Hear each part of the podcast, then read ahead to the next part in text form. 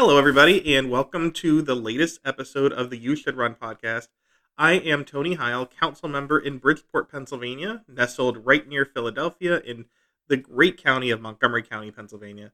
Uh, today, I feel is a great day. Uh, I just listened to President uh, Joe Biden, who I'm very happy won, talk about getting more and more vaccinations in people's arms, signing the American Rescue Act, and um, hopefully getting things back to normal for a very good summer and fall.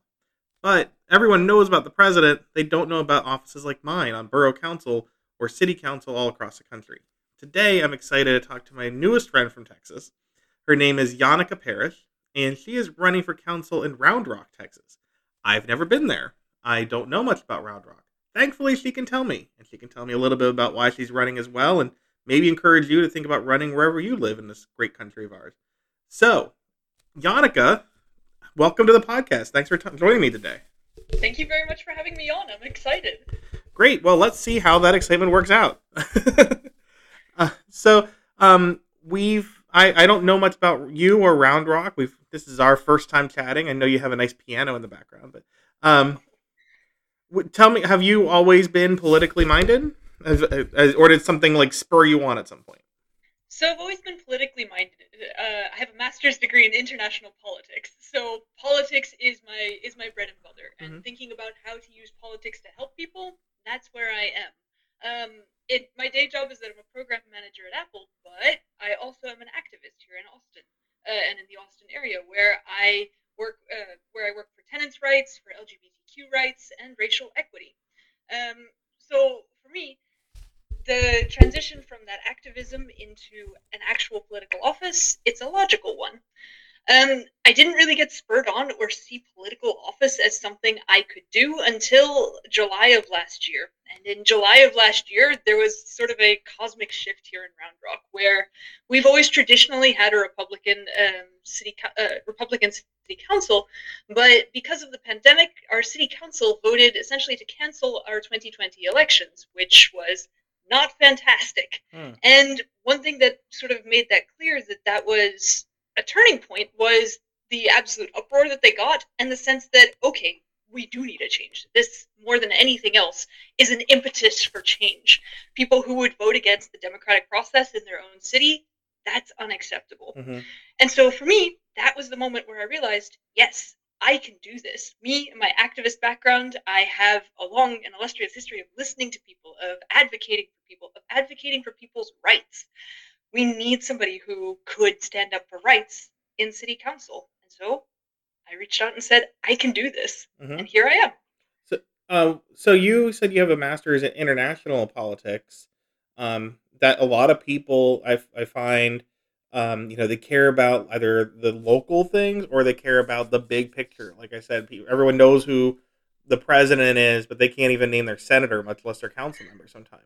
Um, though I find that once you're in council, a lot of people do know you. Um, you know, did you see this as as a local thing as something that was very important to you? Did you is it just you know what made it so important to you the local stuff? So one other thing that I do is I talk I talk to a lot of people in my community. Mm-hmm. once again, as an activist, it's part of my bread and butter. I, I talk to people and understand their issues. And the things that they talk about, the problems that they're having, are things that we can solve on a local level. Uh, things like needing a public transit system that actually works, um, needing better access to social services that's equitable and doesn't exclude people based on their sexual orientation or gender identity.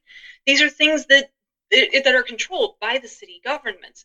So we can talk about changing things on a federal level or even on a state level, but that doesn't change how our individual cities work. And the fact that whether you live it where I live or five miles south in the city of Austin, it makes a big difference in the experience you have in getting help you need when you need it for my part, I see local government as one of the biggest things we can change and one of the biggest places where we can make a difference in getting people what they need and getting that equality of service.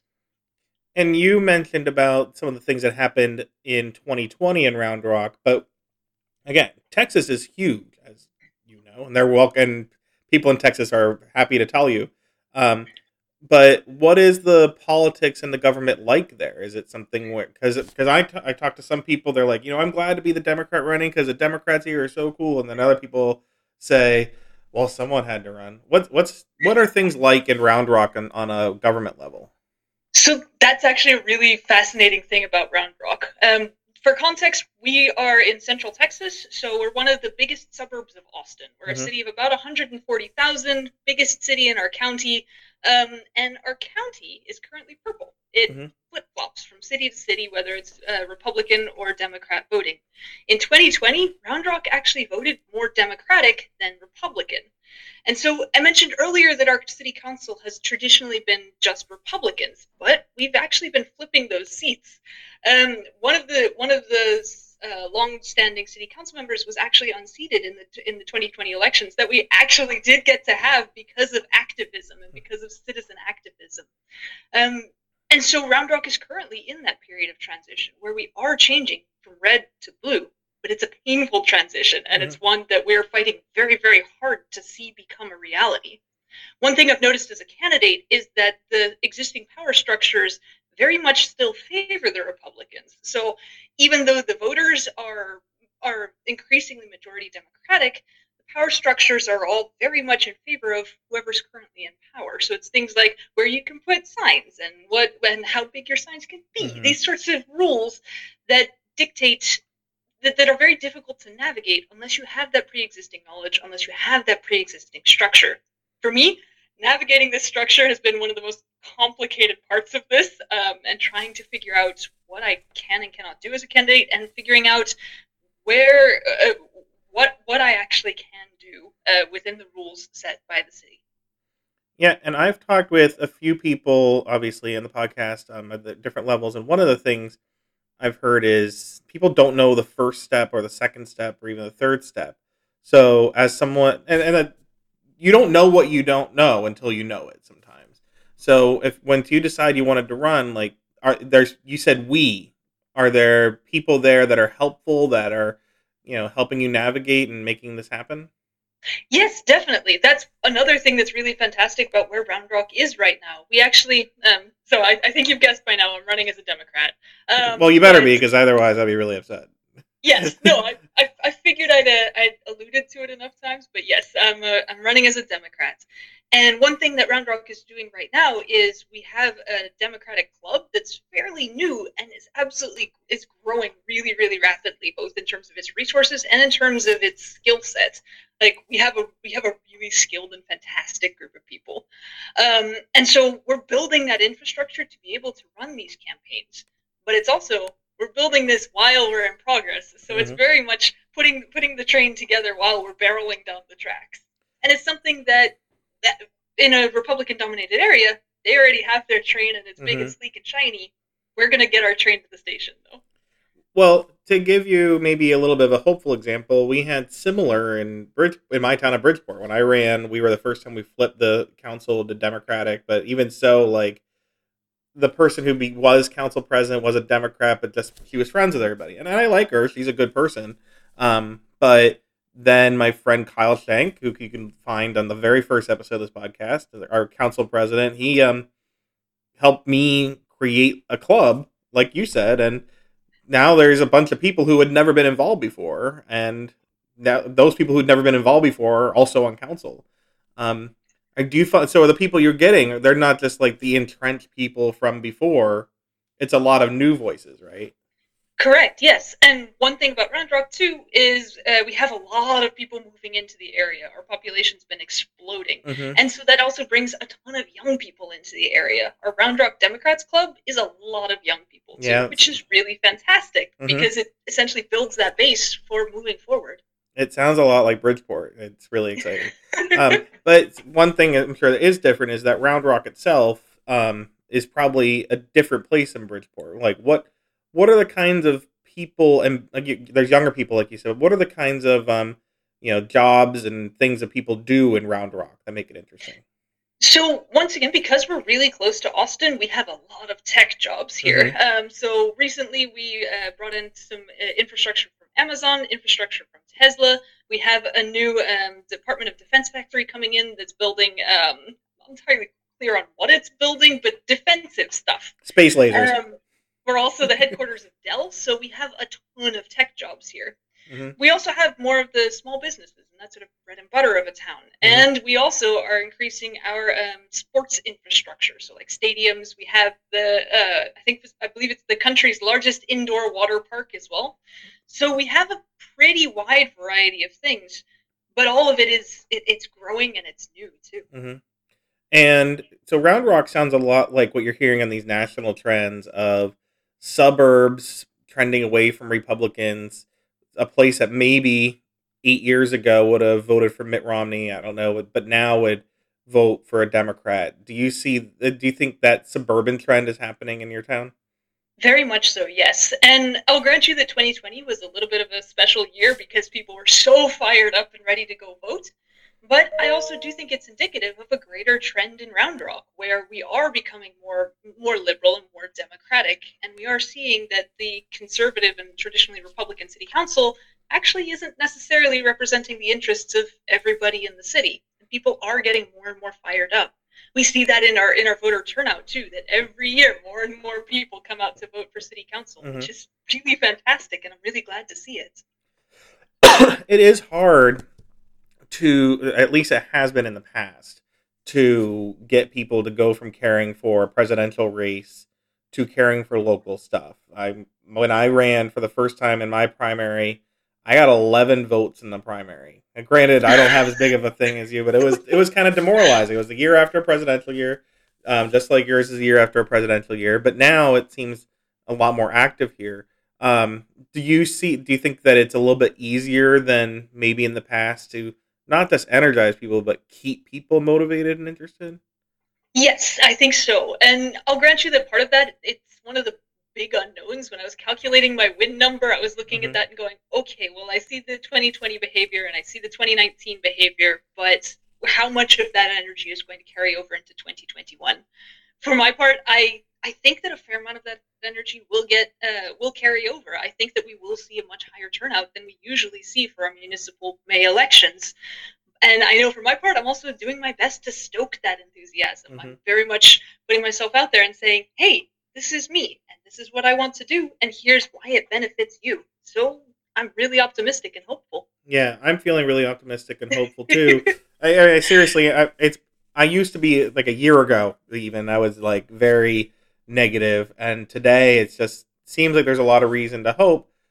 There's news, of course, from some of your people in Texas, the the governor and some senators who seem to believe things are too good to be true, and maybe disbelieving reality in some ways. Do you find that there is a pushback from some of those moderate suburban people in your town to that kind of governing or governing in quotation marks? So I know that on a state level, uh, even moderate Democrats and moderate Republicans uh, in Round Rock are not terribly pleased with the governor right mm-hmm. now because uh, uh, the governor and Ted Cruz, um, Ted Cruz especially, um, because they just seem to be in in their own worlds. Um, but that said, city council is a, is a little bit different. So I think that so some of the moderate some of the moderate Democrats do think things are okay, but that's one thing that I'm sort of pointing out as well is saying, okay, but we can do better. Mm-hmm. Things like a public transit system help alleviate what you're worried about as much as they help um, as much as they help the less well-off members of our of our society. This is something that benefits everybody. Yeah, I, I, I saw from your profile, your website, from your social media, and your your podcast, I think, with the lesbians a few days ago. um, and uh, which I, if, if, you go and follow um, Yannicka, you can find out about this other podcast she's done. Um, that you are interested in uh, public transportation and climate issues. As one council member, what what do you think you could do, especially in a state like Texas, where maybe I don't know how you get the money for it, um, though now with other things maybe it's possible what would be your advocacy to get that done, and what kinds of things need to happen?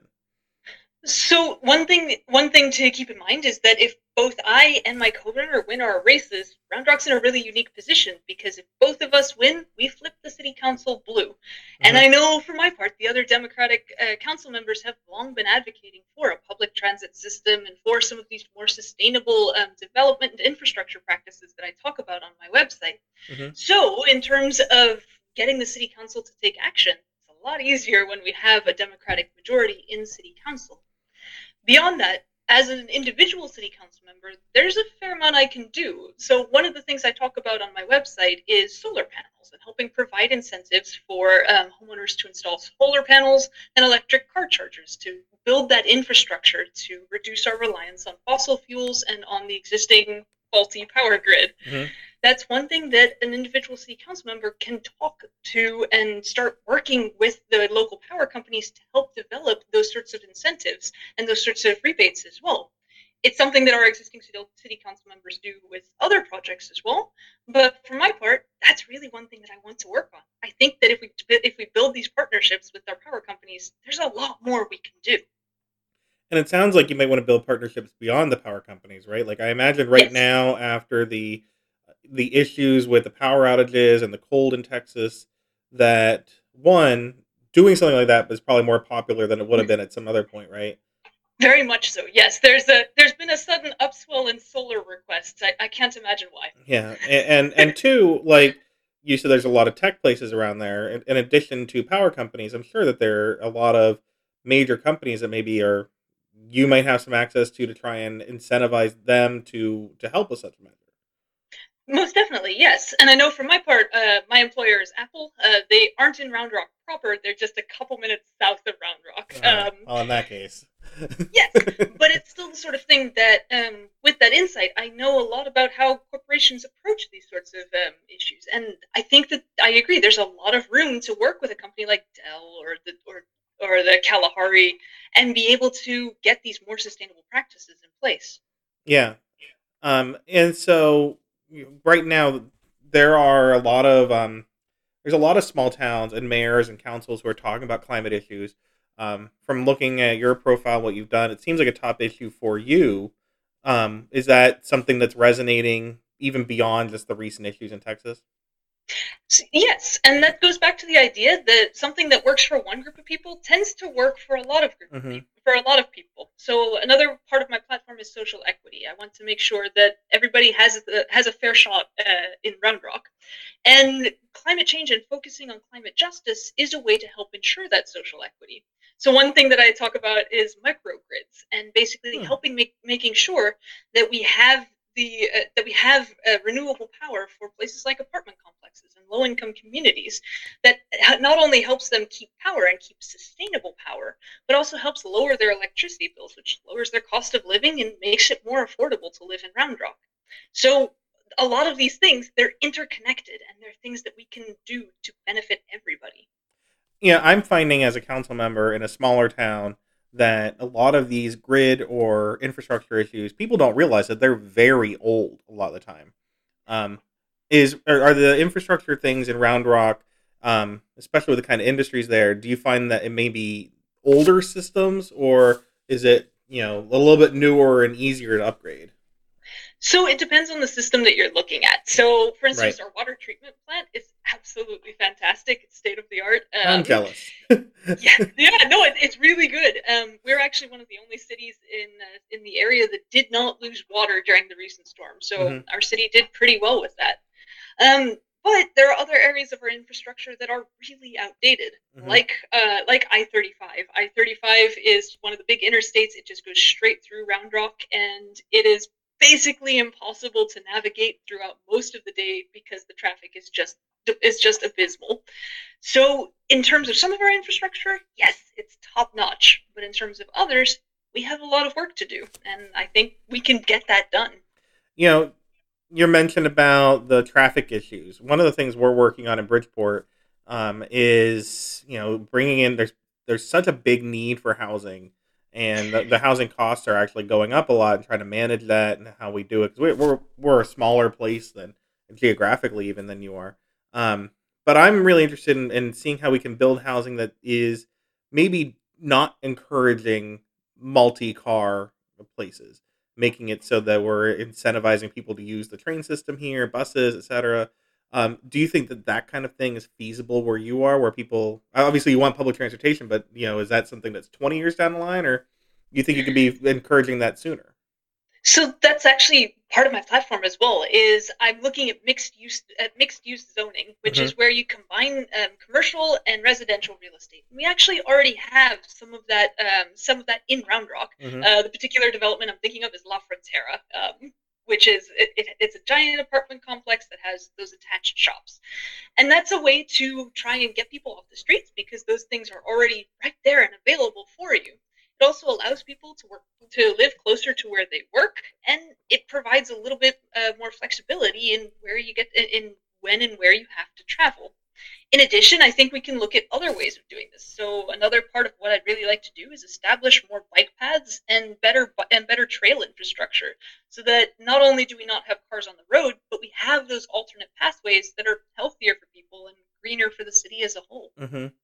Yeah, and I imagine that you know you working at Apple. I don't know exactly what your day is like, but um, a person like you maybe not need to go into an office during a pandemic, right? Like, correct. Do you see that there is a maybe a shift in thinking about what people do with their work and lives as they've trans gone through this pandemic experience over the last twelve months or so? Definitely, yes. I think we have had a better realization of who we are and what we value. Um, mm-hmm. So I know a lot of people have been moving to Round Rock because it, it's more affordable than Austin, but it's also sort of thinking about okay, what where do we want to go? For my part, I do want to continue advocating for this mixed use zoning and that sort of more affordable housing because it allows us to not have to travel as far. But I also do recognize that this remote uh, this remote work it's been really good for our traffic infrastructure too. Mm-hmm. Yeah, I've met, talked with a few people during this pandemic, including uh, Mayor Shelby Rognstad from um, Idaho and uh, Alex Fisch, Mayor of Culver City, just recently, uh, Culver City, California, and, and saying that um, the pandemic's really kind of changed people's expectations for where they need to live, and and not only that, but climate change has changed the people's expectations of where to live. Um, you know, you you've made it a big priority personally. as a parent myself. Um, it's very important to me for my kids' future. Um, do you see that Round Rock is a sustainable place? You know, as some of those climate issues come up. I see that it has the potential for yeah, it. Great. So we have some of the infrastructure in place and some of the groundwork already built. So, for instance, our I talked about our water treatment facility mm-hmm. and I mm-hmm. talked about our, our water department. They have a program in place where we do water reuse. So instead of drawing more and more water, we can reuse some of the water we've already used, but we that we've already drawn, and that helps save that water for the future. Here in Central Texas, water is going to be a huge issue, especially as our cities continue to grow. So knowing that we have that infrastructure is really helpful. But there's more we can do. There's a lot more we can do to incentivize using reuse water. There's a lot more we can do to incentivize um, green landscaping. So um, having that uh, climate friendly landscaping. And there's more we can do to promote solar and build an electric car infrastructure that actually facilitates that actually facilitates uh, buying the electric cars and using the electric cars that are in this area. It's interesting too when you look again like at your senators who seem to have their head stuck in the sand. And, and you know, it's not like Texas is Texas has a monopoly on bad senators and bad like we have them in Pennsylvania too.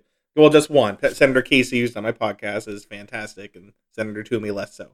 Um, but um, I see local government has having a chance to lead on these things in a place where a lot of bigger politicians at the, that higher national profile are often spending more of their time on um, communications and messaging and you know getting on cable news than about governing. Um, do you see these local solutions as a way to both take ideas from elsewhere and maybe be a leader for other towns and cities of equal size. Very much so, and that's also one thing that I'm really hoping we can do with this race. Is like I said, Round Rock is the biggest city in this is the biggest city in this county, and if we can set an example as the biggest city and say, "Hey, we want to partner with you to make these green solutions work. We want to partner with you on on all of these quality solutions," it can set that it can set that tone for the county and mm-hmm. it can mm-hmm. set that tone for what other cities can do too personally i see round rock as a leader in the county and i look forward to the opportunity to using that leadership to further equity and to further equality in, in williamson county so is it a two-year term or four-year term or six-year term It is a three-year term. Three-year term. Okay, I didn't mention that. That seems so weird to have three-year terms. I don't know anything else, but um, so let's say you get elected and you have a three years in office, and you flip the the council like you hope to do. A- after three years, if you were able to look back, what would what would be assigned to you that you had a successful first term? So one of the things that I really want to accomplish that seems doable within three years is I'd like to establish an equity commission to mm-hmm. make sure that round that solutions Round Rock undertakes are fair and equal for everybody in our city. That's something that we absolutely can do within three years, especially with a Democratic majority. I think if I get to the end of three years and look back and say where's and have that commission in place, it's something that I would be really, really proud of and really proud that I accomplished that as well yeah, you know, I'm pausing, thinking not just of what to ask, but just thinking about how we could do that on any local level because equity means a lot of things to people, and I think it's something that uh, unfortunately is getting a lot of pushback from the right, that that kind of language. But you know, if we did that in our county and had that kind of thing, you can be talking about not just black and white or gay and lesbian, but you know, poor poor towns and and richer towns. Exactly. Yes, and that's part of what I, that's part of why I think we need it here. With the growth that we're experiencing, our long-term residents, our our elderly residents, are getting priced out of their homes, and I think there's a lot more we ought to be doing to help make sure that they can keep their homes and that they can stay in the city that they've lived in for their whole lives. And that equity commission would do a lot to help make sure that our policies are beneficial to everybody and don't leave somebody in a lurch yeah, it's a, it's a hard needle to thread, but it's an important one to at least try. Yes, on. yes, definitely. So, Yannicka, you have a strong campaign going. Um, first, if people are interested in following what you're doing and learning more and even participating, where should they go to follow you and to get involved and learn more? So they should definitely check out my website at yannickaforroundrock.com. Mm-hmm. Um, that's where you can sign up for my newsletter. It has links to donate. Um, it will also have events that will, that we're doing as well.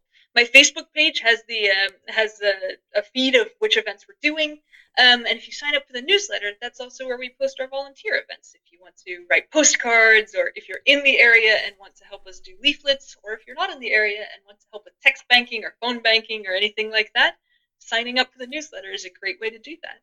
And uh, if you click on the link for this podcast, you should be able to find those links to your website and and to Twitter. So uh, make sure that I have those involved. And hopefully, people, if they're listening, they're going to see that there's solutions that they can create on a local level as well. There are 500,000 elected offices in this country, and most of them are for things like this, council level, um, and they can affect a big change you seem like a very positive person. What would you recommend? Um, would you encourage more people to run for office? Absolutely, I would. Um, so, as I said, in my in my city, we've had a dominant power structure for a very long time, and part of that was because nobody wanted to challenge it. Yeah. Nobody felt up to the challenge for doing it, and so that sort of validates the pathway that our existing power structure was on. Mm-hmm. Um, and that's never a good thing for democracy. Our, our elected leaders should be should be challenged, and they should have somebody saying, "Hey, actually, I have this idea over here." Running for something, it shows that okay, there is potentially another way to do this. There's another voice in this in this arena. There's another way to look at this. So I absolutely would encourage people and for me personally, it's also been really, really fulfilling to do. I've met a ton of people, and even just as a candidate, I've already been able to help people in ways that I've not been able to help before. Mm-hmm. As an example, um, we lost we, we lost power, and we had our big winter storm in Texas, and um, some people's pipes burst. And in one apartment complex, basically the entire complex, their pipes burst, and the entire complex was out was without water even as a candidate, I've been able to go in, help people by delivering water, help people by delivering food, and being their advocate and making sure that they get the repairs and the and the hotels that they need so that they don't they don't end up stuck in unlivable apartments. And that's something that's incredibly fulfilling to do. And it's something I look forward to continuing to do as a city council member as well. Look, I don't want to take away from that positivity, but um, I had some people pushing back on me when I got really ticked off seeing Ted Cruz go to Cancun, and they said like someone even took from like what some other jerk face and pardon me for said about like uh like oh as a senator what can he do? It's other people that do it. Like clearly, when you have an issue, there are things that anyone in elected office can do, right? Like that you see this not as just like I'm going to put this on my resume and think it's really cool to be a council member of Yannicka, right? Like there are things that you know that at every level of government you have almost a moral responsibility to do some basic things.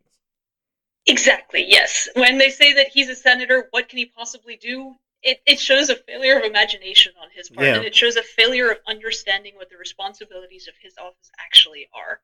And for me, I'm really, as I said, I come at this from an activist background as well. I'm very excited to put the things I know about advocacy and activism and, and standing up for people's rights into action. This most recent winter storm provided the provided the great backdrop to do that and to illustrate that even with what I've learned as a candidate so far, even with the connections I've made as a candidate so far, I was able to make a difference in their lives.